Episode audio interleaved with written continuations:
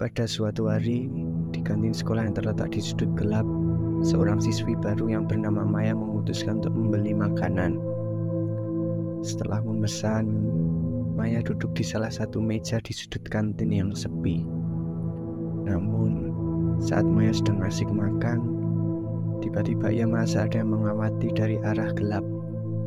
Ia berusaha untuk mengabaikan perasaan itu dan melanjutkan makan. Namun, Suara langkah kaki yang semakin mendekat membuat Maya semakin merasa tidak nyaman.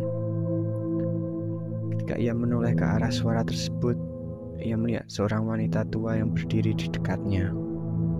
Wanita itu tersenyum pada Maya, tapi Maya merasa ada yang aneh dengan senyumannya. Ia mencoba untuk bangkit dan pergi meninggalkan kantin. Tapi tiba-tiba saja semua pintu terkunci dan jendela juga terkunci. Maya menjadi ketakutan dan mencoba untuk mencari jalan keluar.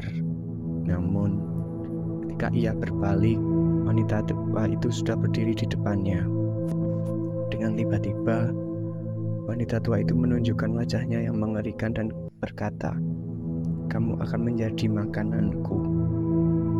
Maya berteriak keras dan mencoba untuk melawan.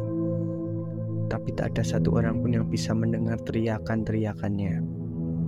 Keesokan harinya, siswa dan guru datang ke kantin menemukan Maya tidak berdaya di sudut kantin. Dengan tanda-tanda bekas digigit pada lehernya. Sejak kejadian itu, kabarnya banyak siswa yang mengaku melihat wanita tua mengerikan yang menghantui kantin.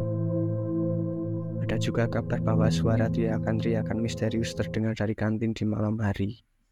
Sejak itu, banyak siswa dan guru yang enggan datang ke kantin sekolah.